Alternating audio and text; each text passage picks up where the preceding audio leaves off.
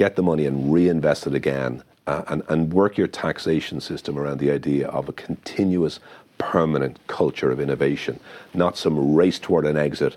Uh, you're lionized, then you go off and do nothing. No, no. you've got to have a way for the tax system to be rewarding people who take risks, but sharing that out across society and not just to, to a bunch of very wealthy uh, people who've had a good success story. Hi there, you're very welcome back to All In Business, your weekly business show here on Joe, backed by AIB. Today we're talking about the entrepreneurial mindset. Are entrepreneurs born or are they made? Here to discuss, we're joined by the man who drove Storyful success and is now driving Kinzen's. It's journalist turned tech entrepreneur Mark Little. We're also joined by the woman who spotted a gap in the food waste market and leveraged it to help charities to feed those in need. It's Food Cloud founder Iseult Ward. And Norman Crowley's Wicklow based company Cool Planet Group just landed itself a cool 31 million euro in funding to further its mission to help improve energy efficiency. As Norman himself says, it's about making money, but it's also about stopping climate change. He's our trailblazer interview, so we'll be asking him about that and more in just a little bit. First, though, as always, don't forget to hit subscribe to get the full show on YouTube and podcast. We're also on LinkedIn, on Facebook, and on Twitter, where our hashtag is All In Business. Joe presents All In together with AIB, backing Irish business. Hi there, you're very welcome back to All in Business, your weekly business show here on Joe, backed by AIB. Iseult and Mark, thanks so much for being with us. I'm going to jump straight into my first question about the entrepreneurial mindset, and it's a pretty basic one. Does such a thing exist, or is that just a made up buzzword? I don't think it begins on day one. There's not such thing you get gifted like God on high sits down and says, "There's your mindset." Like I think it is fashioned out of like real struggle. So I think you have to have be a certain type of person to take the risk in the first place. There's that classic formulation of like, if, if not me, who? If not when, now. So you have that sort of fierce urgency of now, to quote sort of several politicians. But as you go on the journey, you get this shock of complete lack of recognition of this world. You've stepped into this landscape and you just don't really have the skills. And at that point, that's when the mindset starts to kick in. That's when you start to learn lessons that countless entrepreneurs have learned before you. And that's when your brain starts to sort of subtly shift and change. Mm-hmm. And if you're lucky enough, you'll be mindful of that. And I think you'll start understanding that the most important thing here is resilience, mm. just to get through your days. But also, as you get through each successive day, you start to be a little bit more relaxed, um, a little bit more aware that your central job it's not survival or endurance, it's resilience. It's getting up every day knowing it's going to be tough, but you're going to work at the muscle memory to allow you to make better decisions without feeling like you're, you're about to die. Uh, Mark, you were well established in the workforce um, before you made the jump into being an entrepreneur and working for yourself. But Iseult, you started in third year of college, so yeah. you went straight into it. Do you think that made any difference? Did you have to adapt any faster, shall we say, or dig out some of that resilience Mark is talking about uh, at a much younger age? It was definitely a steep learning curve, having not had um, any point of reference of working previously, except in you know jobs that I had as a teenager when I was a student. Um, but like I remember when we were hiring our first employees, thinking, you know, I besides working um, in a supermarket, I had very little experience of being managed. Never mind being a manager.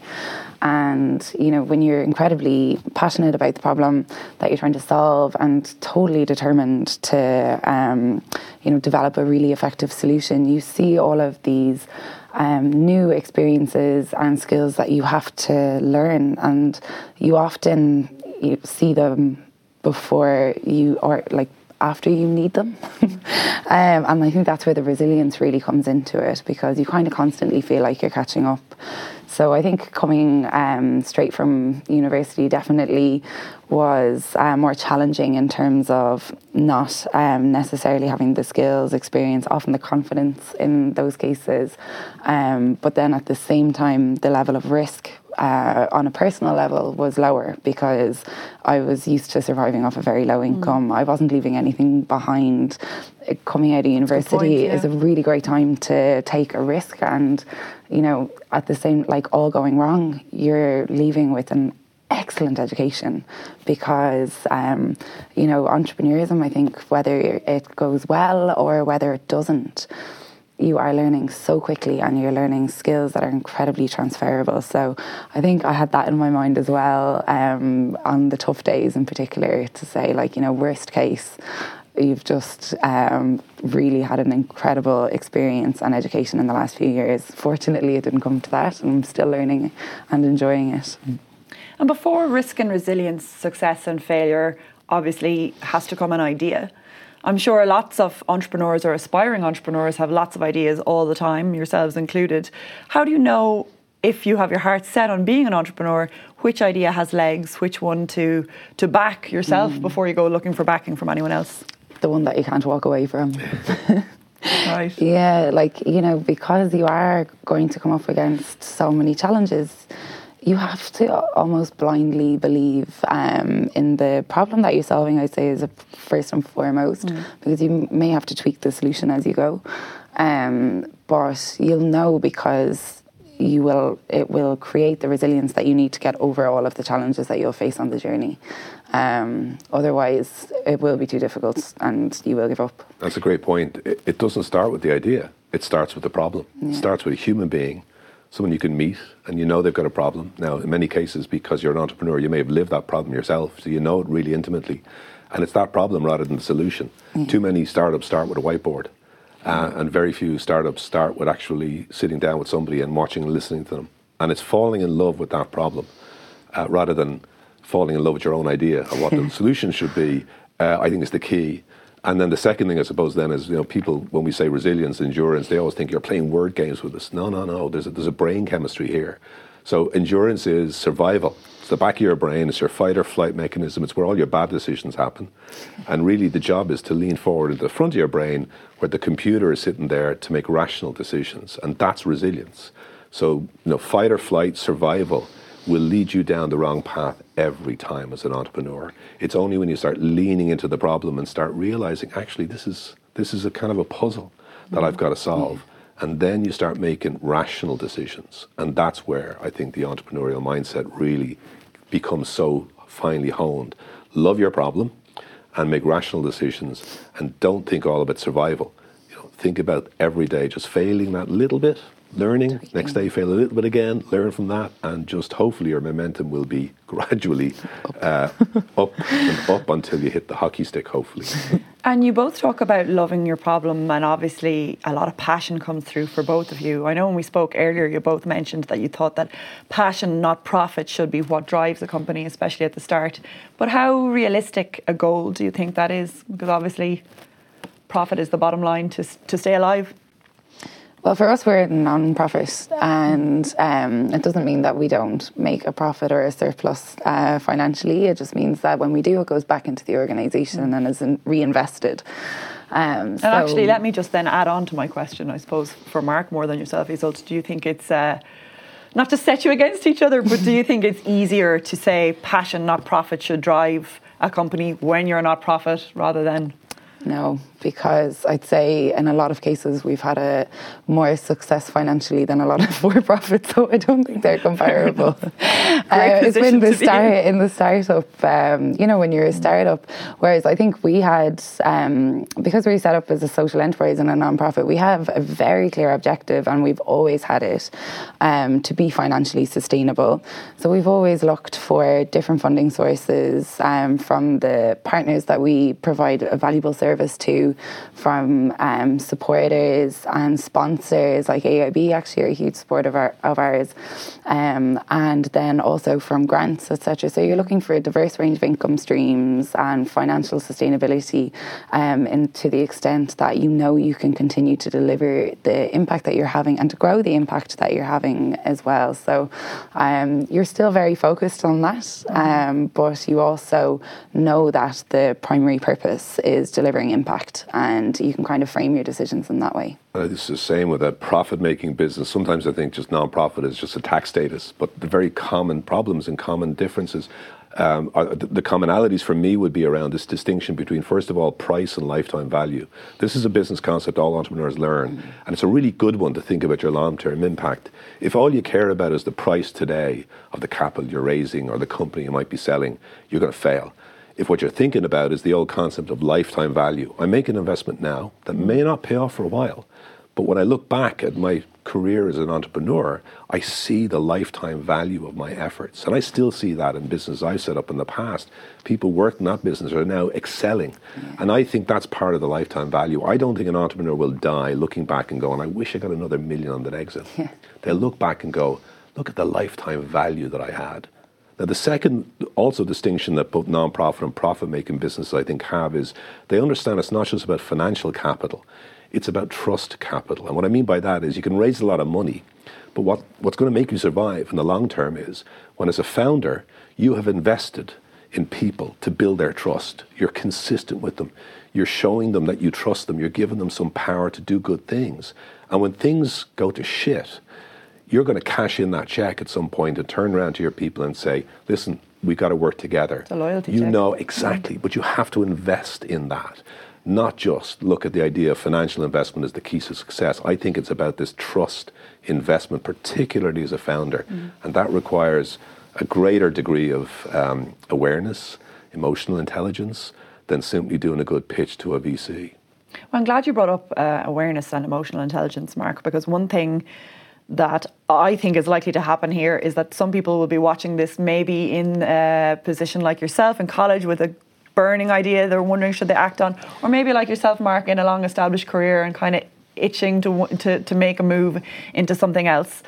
And they may be asking themselves, do I have what it takes to be an entre- entrepreneur? Do I have the entrepreneurial mindset? So, what I would ask both of you is, what kind of questions should someone like that be asking themselves? How can they figure out and know if it's the right thing to do or if it's for them? I would just say um, go for it and try it. Like, you know, if you want to test the water, go and speak to a lot of people about your idea. Um, I think there's kind of a, a lot of people think if you have an idea that you shouldn't tell anybody in case they go and do it. But like, mm. the likelihood of finding somebody that is equally as passionate about your idea that they want to steal it and run off and do all of the hard slog and all of the hours and all of the need all of the resilience to do it isn't that likely. Mm-hmm. Um, so I think actually trying to speak to people, definitely people that are close to you, getting good feedback from them um, is a good way to start. Um, but then I think to like find out whether you have it or don't, you really the best way to find out is just to go for it. Mm-hmm. Yeah, I think about like four W's. You know, the first is like um, what is the problem I'm solving here? Um, if you're just going into a business to get your desert island, like it's just not the right thing to do. You know, there are easier ways to make a good living than be an entrepreneur. So, what is the problem? Do I passionately believe in the problem? I think the second is like, why me? What have I got that's different? Why why should I actually take on this this problem and, and solve it? And why now? Is it the right time? Or maybe should I wait for a little bit to see how things develop, whether it's technology or the market? And the final is what's the worst thing that can happen? The final W is that, right? If everything went to crap tomorrow morning and the thing failed, what would happen? Would I be okay with that? Am I okay with the worst thing? Because if you're okay with the worst thing can happen, then you've probably solved the biggest challenge that you have. Mm-hmm. You're not constantly fearing failure. You know it's okay. And I think one thing that Iseult said there was very important is no matter what, you'll be a better person. Because being an entrepreneur forces you to be way more emotionally intelligent. Mm-hmm uh, regulate yourself better, be aware of yourself better, understand how trust is built and lost. And as a result of all of that, unless you know you've had a really particularly bad experience, I guarantee you'll come out a better person at the end of it. Okay, so huge personal impact, and it's interesting that you're both kind of involved. In, well, you're definitely involved in impact as a service, and you, you are as well, Mark. Um, in terms of the impact that you're going to have and the problems you're solving. Tell us a little about that. And you know, you've both mentioned being passionate about the problem. Why were you so passionate about the particular problems that you are passionate about? Mm. Um, I was always uh, passionate about food personally, and then um, finding out about food waste as a problem, uh, it was really that moment of I can't, like, I can't not try and solve this. Um, and that was the feeling um, that uh, helped me and my co-founder start Food Cloud. And um, really came from the fact that, you know, over 30% of food produced is wasted uh, resulting in about 8% of greenhouse gas emissions. If food waste was a country, it'd be the third largest emitter after um, China and the US. Wow. Um, and at the same time, we need uh, to produce 56% more food to feed populations by 2050, and we're facing into climate disaster if we don't actually find good solutions. Um, so all of those things a few years ago kind of problem. made us look at and go, okay, well, our best effort is something here, um, so let's go for it. Um, and then the other side of it is, of course, if you're rescuing good edible food and preventing all of the negative impact on the environment, that food is now ending up with people. And we are um, working with a network of over 650 um, charities in Ireland, um, another 7,000 in the UK, from homeless shelters to youth clubs to women's refuges um, to elderly centres. And all of that food, instead of creating a negative impact on the environment, is actually creating a really beautiful social impact. Um, so you know, being able to take something that could potentially be so negative and create something so positive out of it um, is just something that's incredibly motivating. In terms of the impact that Food Cloud is having, do you think the problem is on its way to being solved or? Uh, unfortunately food waste is a very big problem. So it'll take us a very long time uh, especially if we're on our own. So we're hoping that we'll see an increased amount of solutions to food waste uh, coming out in the near future. There are many um, coming to the market at the moment.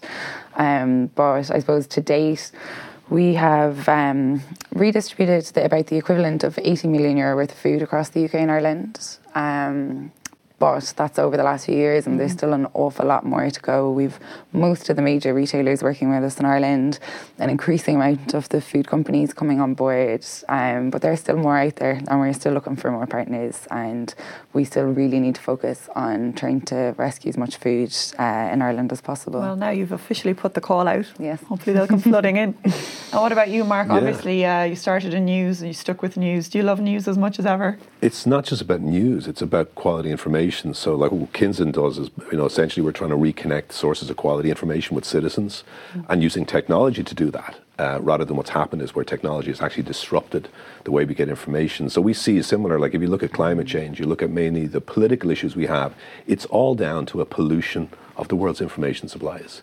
We just get up in the morning and we're overloaded with information. So much of it is just wrong and toxic. And so what we wanted to do was realizing that fixing that problem is, is fixing the way we get information in our lives was, was one of the great challenges of our ages. And it's underpinning a lot of other related challenges. And so for myself and Anya, who's a co-founder of, of Kinzen, we've worked for technology firms, we worked for big publishers, I've worked for the state broadcaster, I've been a startup person. We could think of no better way to have an impact to try fix that problem. The second thing we realized was you can do, you know, a very high impact or high visibility startup but really, the people who solve the world's problems are thinking about the infrastructure and the plumbing and the incentives. And so, for us, it was really important to try and focus on the technology and not just create another website. Um, and so, for that reason, we're working a lot of the underlying technologies on artificial intelligence to try rewire the internet so that people can get up and trust the information that they get from whatever the source appears to them. And that's one of the things we've been working on. And we've been stunned over the last two years of how many great people are thinking about the same problem. And I think it's similar at this moment when we have these existential challenges mm. that more and more in my lifetime, I'm seeing people devote themselves to the unsexy problems of fixing the plumbing, the infrastructure of our lives. Um, and, and rather than big showy for-profit startups, uh, I think having some form of awareness of the impact you're having every day through your association with other people, and, and not always worrying too much about the visibility, but worrying about the problem you're solving again, as we've always said, and just knowing it may be a long haul, mm. and and that's it's not a three to five year window here. I'm hoping that this is what I do with the rest of my career, and as I say, I look back with the lifetime value being way in excess of whatever the prices were at any stage in that journey that's, I suppose, what makes me feel good about knowing this is not going to be a three to five year rush at something. Mm. It's a long marathon with a lot of really good people around me. I don't think you and Anya really have ever approached anything as a three to five year run, have you? Because you, both your companies now have been quite uh, adept at capturing the crest of a wave of the zeitgeist, by which I mean, you know, you, you cater to the Gen Z, you adapt with them. I'm wondering what your thoughts are on how culture and technology and entrepreneurialism are all kind of shaping each other at the moment. Yeah, I think there's a great generation shift. Like if you think back what people thought about great entrepreneurs, they were like charismatic individuals who'd get up on a stage and tell a great story and they were out there. They don't more, want that anymore. Not anymore. Mm. Like now it's a generational shift where it's so important to be collaborative and a team builder and spend as much time on your own team as going out there to pitch the company. So maybe it's because like I'm an old Gen Xer like we were cynical, individualistic, and I'm finding this right like revival of my own sense of myself through being surrounded by people that are much more collaborative. And it's less about the charisma of the individual and more about your team building skills and mm. exercises. So, like for me, this has been the big discovery of my later part of my career, mm. has been moving away from the, the notion of the entrepreneur as the crazy dreamer mm. to people, teams of collaboration. And that I think is a way more healthy uh, way to see the entrepreneurial mindset evolving mm-hmm. from back in the day when it was all about Steve Jobs or a crazy founder to now being really good teams solving very important problems for the world. So that's possibly thanks to people like my daughter and Gen, mm-hmm. Gen Z. Uh, and, and that's a great thing for it means I can focus on the things that are really important, um, less about what you appear to be to everybody outside your mm-hmm. company, which is a terribly draining way to live your life. And are there founders or CEOs out there like that at the moment that you would look to for inspiration? The ones that aren't all, you know, charisma and or, you know, yeah, the ones I'm, that aren't I'm, Steve Jobs. I'm seeing people like Satya Nadella, who's the head of Microsoft, is a really interesting um, example of someone who's an outsider, you know, um, and he came into this big company that was. You know, basically built on Bill Gates' myth mythology, and now he has essentially wired trust into everything that Microsoft do uh, to the point of being carbon neutral as a goal for the company. And, and I know from dealing with that company, people inside it, that that has really percolated down the ranks of a major organization. So people like that are inspiring for me. Uh, and, and people like Iseult then on, on the other side who are building something from scratch, but doing it in a way that uh, doesn't sort of fit into some cookie cutter idea what an entrepreneur is. Um, and again, that's not just because it was here, but actually there are other people like that as well who I admire. So people who are turning big super tankers around and looking more at trust and collaboration um, to people who are starting afresh with a really collaborative, impactful way of thinking about their, their, their careers. Um, both of those things at the moment, I think, are starting to move the needle when it comes to real change in our world. What do you think Iseult about? I suppose everything Mark has said and the role of the founder, collaboration versus charisma. What have you found to be true in that regard? Yeah, I think uh, Mark's made a very good point there. Like, um, you know, you've got the stories like WeWork um, uh, recently, and I think that, you know, that's obviously a very extreme example, but that style of entrepreneurship and that crazy, um, ruthless startup idea is um, I think is coming out of trend and out of popularity, and it is more about looking at um, companies uh, um, and the journey of a startup as a marathon and not a sprint. Mm-hmm. And I think generally um, people as well are want more um, balanced lifestyles. Um, you know, they want remote working is becoming something that um, is increasingly in demand and popular, flexible time.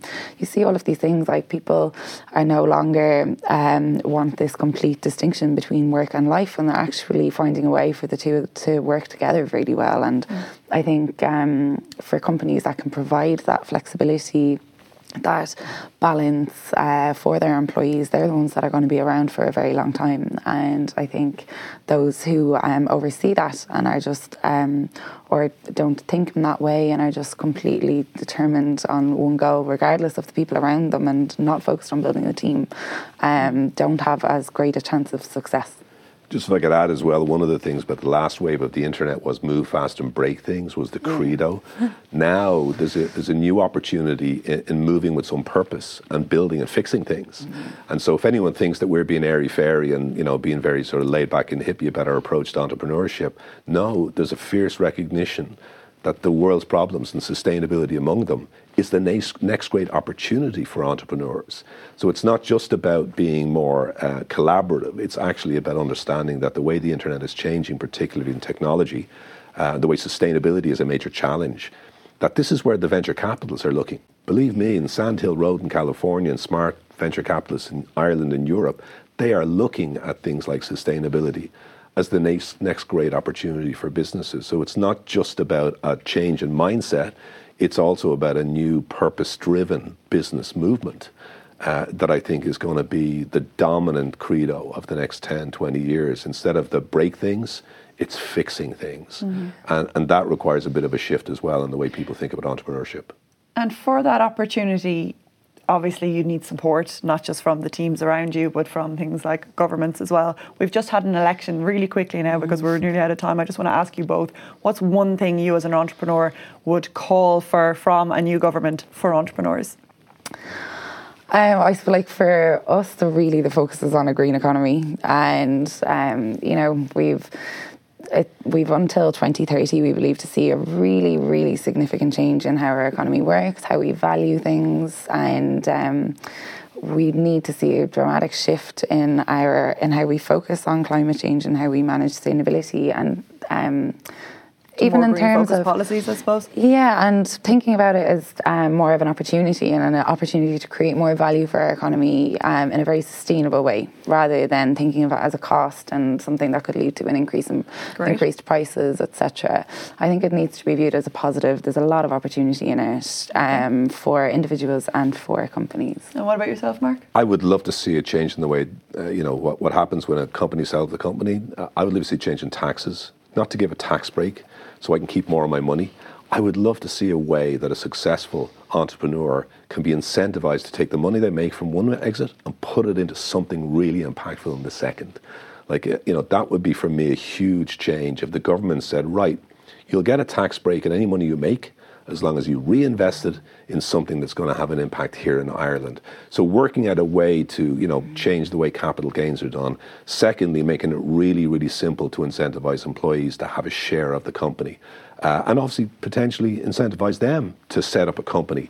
Because remember, you know, I only ever expect people to be with a company three to five years. So creating entrepreneurs out of people who've worked in startups could be another way to change the kind of system. sustainability two different yeah. kinds of sustainability yeah. you're both calling for for I, similar things. I would love to see a bunch of entrepreneurs that continually build, you know, and, and not just sell, but, but see it for the long term. Or if you do sell, you know, get the money and reinvest it again uh, and, and work your taxation system around the idea of a continuous permanent culture of innovation, not some race toward an exit uh, you're lionized, then you go off and do nothing. No, no. You got to have a way for the tax system to be rewarding people who take risks, but sharing that out across society and not just to, to a bunch of very wealthy uh, people who've had a good success story. Okay, Mark and Iseult, thank you so much for that. And of course, you're not going to go anywhere. Stay with us because we'll be back to you for the one to watch in just a few minutes. The who or what in Irish business has caught your eye at the moment.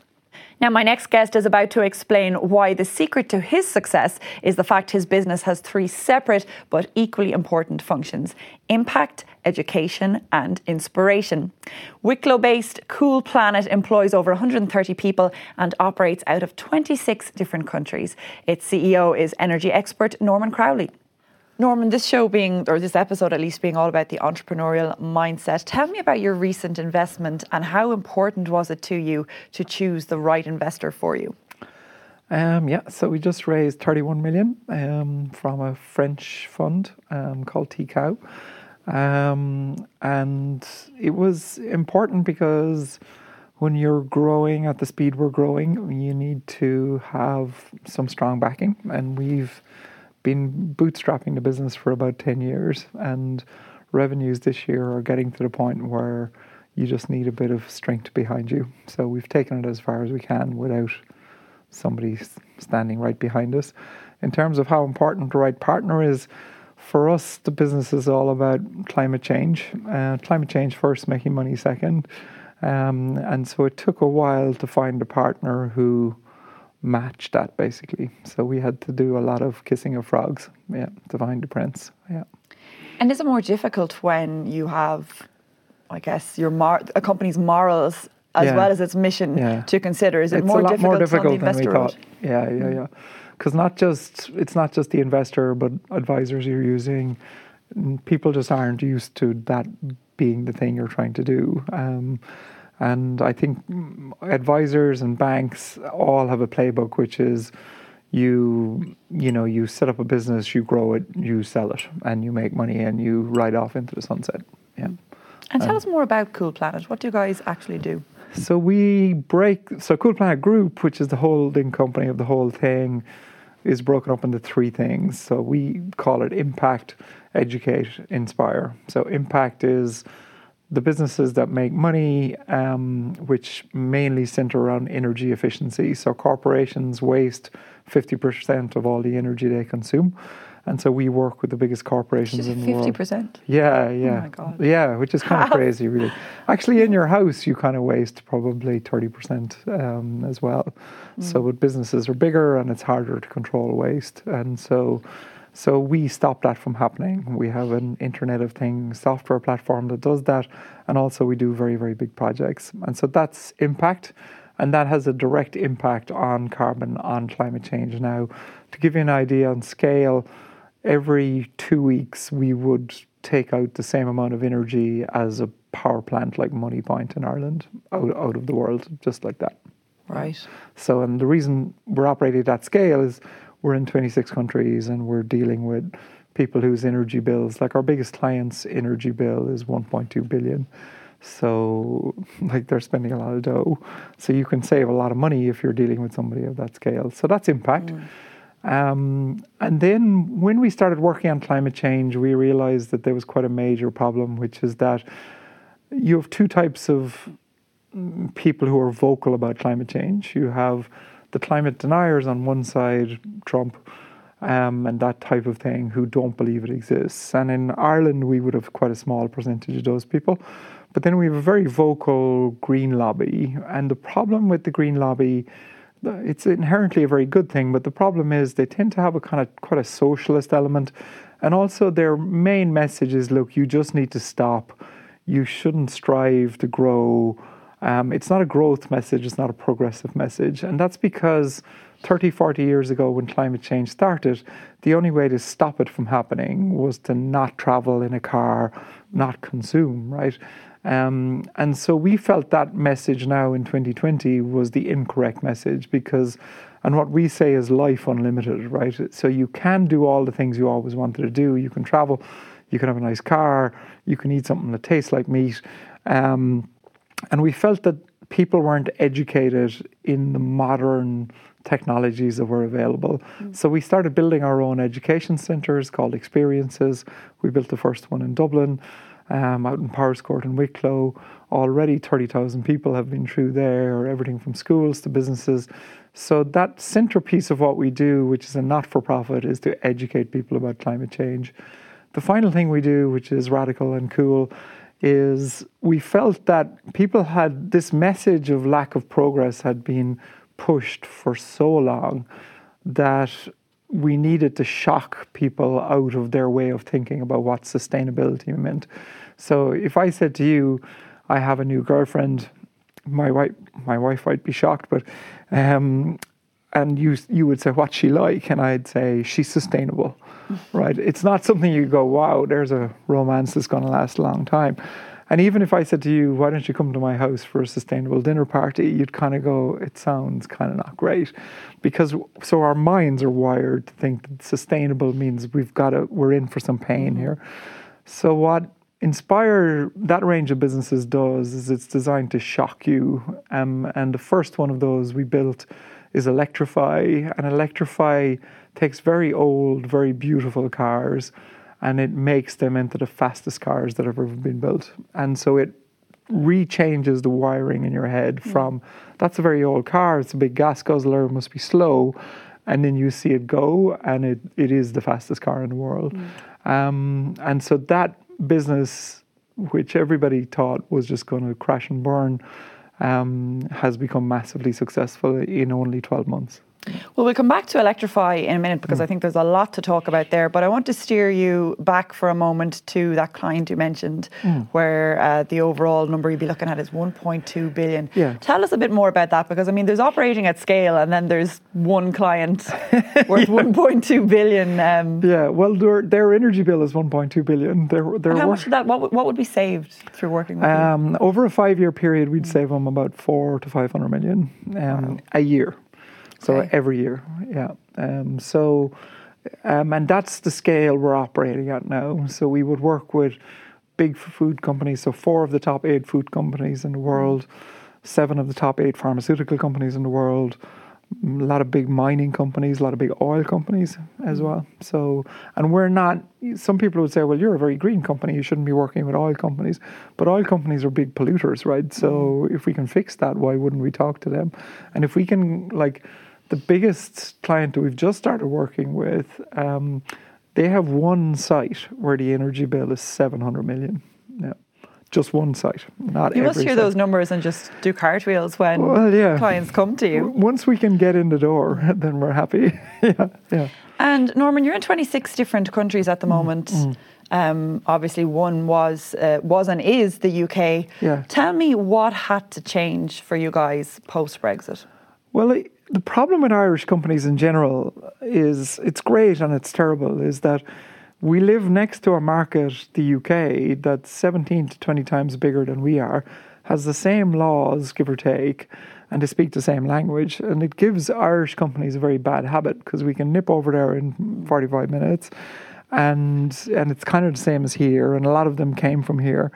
And we were like that in 2016. So 70% of our whole business was in the UK, and we were growing very fast in the UK. And Brexit kind of shocked us the idea that this could all go, basically. And so we went into a dramatic program where we stopped investing in the UK almost completely. And we started to figure out what it was like to do business in weird places like Sao Paulo and Louisiana. Yeah. And so now the UK is only about 3% of our total business. And there isn't really a plan to expand away from that. Um, but that was, you know, our business is speaking nine different languages. So it was a very dramatic change. And we made that change from late 2016 till 2019, you know. So I wouldn't underestimate how easy that is. It's quite difficult, but the result of it is profound. Like we're completely insulated from any effect of Brexit, you know. Um, Well, you reap the rewards, obviously. you do, but it's not for the faint of heart. It's very, and I notice that Irish businesses are not making the move because, you know, when you talk, I'm in the UK like every three weeks, and like they don't believe anything bad is going to happen out of this. They, in fact, most people now think it's all over, right? Mm. Where in actual fact, the pain is only just beginning. Yeah. They might not like to hear that, but, But it's true, you- yeah, yeah, yeah. Um, and in terms of adapt or die as a business strategy uh, in the midst of Brexit, etc. I mean, I would think that is a sign of an entrepreneurial mindset. Yeah. But the entrepreneurial mindset started a lot earlier for you. I believe you had what five people working for you by the leaving cert. Is that yeah, right? I had five people work for me when I was 15. Yeah. So, um, And this was down in West in Cork. West Cork up. Clonakilty. Yeah, so I grew up on a farm just outside of Clonakilty, and um, and I grew up in a in a different generation to you, where like it was a very, it wasn't liberal at all. It was very much a kind of closed mindset, kind of Catholic, um, and also there was no money, and so the only thing you could do. Well, you could live in that lifestyle or you could decide to get out. And I wanted to get out. And when we were kids, a bit like now, you would watch television and, you know, we would watch Dallas where they had an aspirational lifestyle. And we, you know, at a very young age, I aspired to that. And also at a very young age, I was obsessed with engineering. So I used to write code when I was 12. And then my dad taught me how to weld when I was 12. Like health and safety wasn't a very strong guiding light back then it is now and um, so then i used to do work for local farmers and build sheds and stuff like that and that just built and built yeah so very different to now where you would finish your leaving cert and then go to university like the day i finished my leaving cert i was 16 and i just went back to work And at that stage, we had seven jobs on, and they all needed to get finished. So yeah, it kind of went from there, basically. Yeah. And uh, how important do you think heroes were to you from the time you were down in West Cork up until the present day? Because obviously, Inspire is a part of your mission. Yeah. Who's inspired you along the way? Um, it's various people. Richard Branson back then, who's now become a friend. Um, you know, people in the early days was just successful business people. Mm. There were a lot of them were fictional. You know, even now I watch Billions, which is a fictional concept, and um, and now it would very much be the likes of Elon Musk, not because of the riches, but because of the courage. Like the hardest thing in the entrepreneurial mindset is is you get the shit kicked out of you 10 times a day right? And therefore it is getting up after that. And so yeah you can see us with our fancy businesses and our fancy houses and cars but actually every single person who's operating in that environment is putting up with challenges all the time. Like i leave here i'll check my email and there'll be seven problems that and one of them will appear insurmountable for a couple of hours, you know, and that is the reality of this. And the reason I do a lot of talks on this, and the reason people ask me to do them is because I explain what it's actually like rather than that aspirational thing. Yeah. Warts and all. Well, it is about the warts. Like the, there's two things about the good times, right? The good times are great, but they're very short lived. Like, you know, we raised all that money, we celebrated for an hour um, and then we went back to work, right? Because it's about the work and it's about solving the problem. That's what's happening 23 out of the 24 hours of the day. Yeah. And Elon Musk as a personal hero, no coincidence then that his engines are inside electrify yeah. cars. Yeah, yeah. Tell us more about Electrify because I hear that yeah. one of the cars you're working on is going to end up being worth three million for one car. Yeah, that's right. Yeah, and there'll be a couple of those in the 2020 year. Yeah, so we take we do two things. We take very old cars and we convert them to what we call hyper classics, so very fast classic cars, and they're extremely desirable, and that's witnessed by uh, there's quite a lot of celebrities have ordered the cars, like Dev Patel has ordered a car. Ellie Goulding's wedding car we built for her wedding. Um, so, um, and there's some other stars that we're not allowed to talk about who are incredibly large global names. And I'd imagine you're not churning these out. No, well, by the if, week. Yeah, if you're going to build cars in Ireland, then you can't. Like, we get criticised a bit for why don't we build like a, a 20,000 euro electric car, but the Irish cost base um, is not built around building like cars like Hyundai can build cars. So you have to build, if you're in the Irish market doing cars, you have to build exclusive cars that cost quite a lot of money. And so that's what we build. And so, like, we build little cheap cars, like we build baby Fiat 500s um, from the kind of 80s, and they're very cute. Um, and they might be 20,000, 30,000, but in general, the things we're building are extremely expensive. And then the other things we, we do is we build cars under license from companies like AC, very old brand cars, um, but they're brand new and they are extraordinarily special. Yeah. Oh, this sounds like one to watch for the future. Absolutely. Yeah, but the mission on that is not to be Elon Musk. It's not to mm. build like our aspiration is to build 50 cars a year, but to build 50 of the most extraordinary cars you've ever seen. Yeah, yeah, yeah, yeah. Well, from cars to cabinet, there's a new government. Yeah. Or a new government being formed. Yeah. What do you think entrepreneurs need from the new government, or as an entrepreneur yourself, what yeah. would you be looking for and pushing for? Well, what we need, we're not going to get from any of the people who get elected. So, like we, you know, you need to incentivize entrepreneurs more. The government isn't prepared to do that. Um, we, from a green point of view, we need some fairly radical strategies. The government's not prepared to do that. So, be it Sinn Féin, Fianna Fáil, Fine Gael, we're not going to get what we want. And so we we watch um, it with amusement from the side, and then like our job is to actually hire the people that get hired here and paid our wages, right? Mm. they're the only thing we hope from a government is they don't rock the boat too much in that regard, right? Because we're trying to do business here. Yeah. So it's we watch and, and hope they don't mess it up. But Right. we're not looking for anything from them because they don't really give us. There are certain government agencies that we admire, the EPA, the, the Environmental Protection Agency, Enterprise Ireland, who have great leadership and do a super job for us, um, for startups in Ireland. But the government itself, just please don't do anything to mess this up. The boom that That's we the headline right there, I think. Please yeah, like the boom that we, the boom that exists in Ireland does not come from government. It comes from, and this is a this is a financial statistic, right? Is it comes from the indigenous Irish companies and it comes from the multinationals. So just let us get on with it. Yeah. Okay, Norman, that's where we'll leave it. Thanks so Thank much you. for being with us. Thank you. Thanks. Joe presents All In, together with AIB, backing Irish business. I'm still here with Iseult Ward of Foodcloud and Mark Little of Kinzen, who are about to tell me their one to watch, who or what they've got their eye on in Irish business at the moment. So I'll start with you, Iseult. What has caught your eye and why?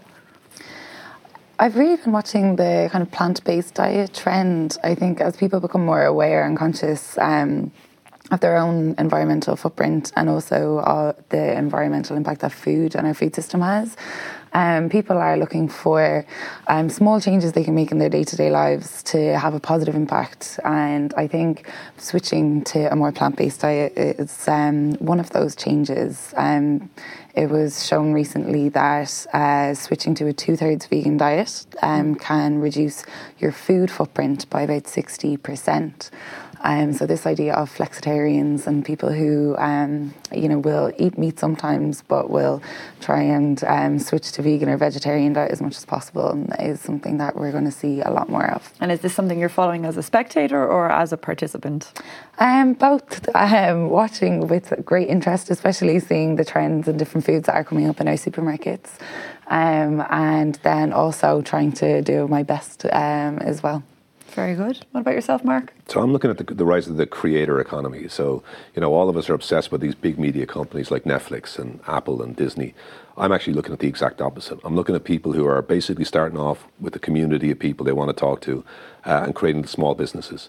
And so, as a consequence of that, we're seeing the rise of these incredible platforms like Patreon, as an example, whereby you know people have a podcast or a newsletter and they talk to a community uh, and they can connect with them and they can generate their first thousand fans and they can make a business out of that.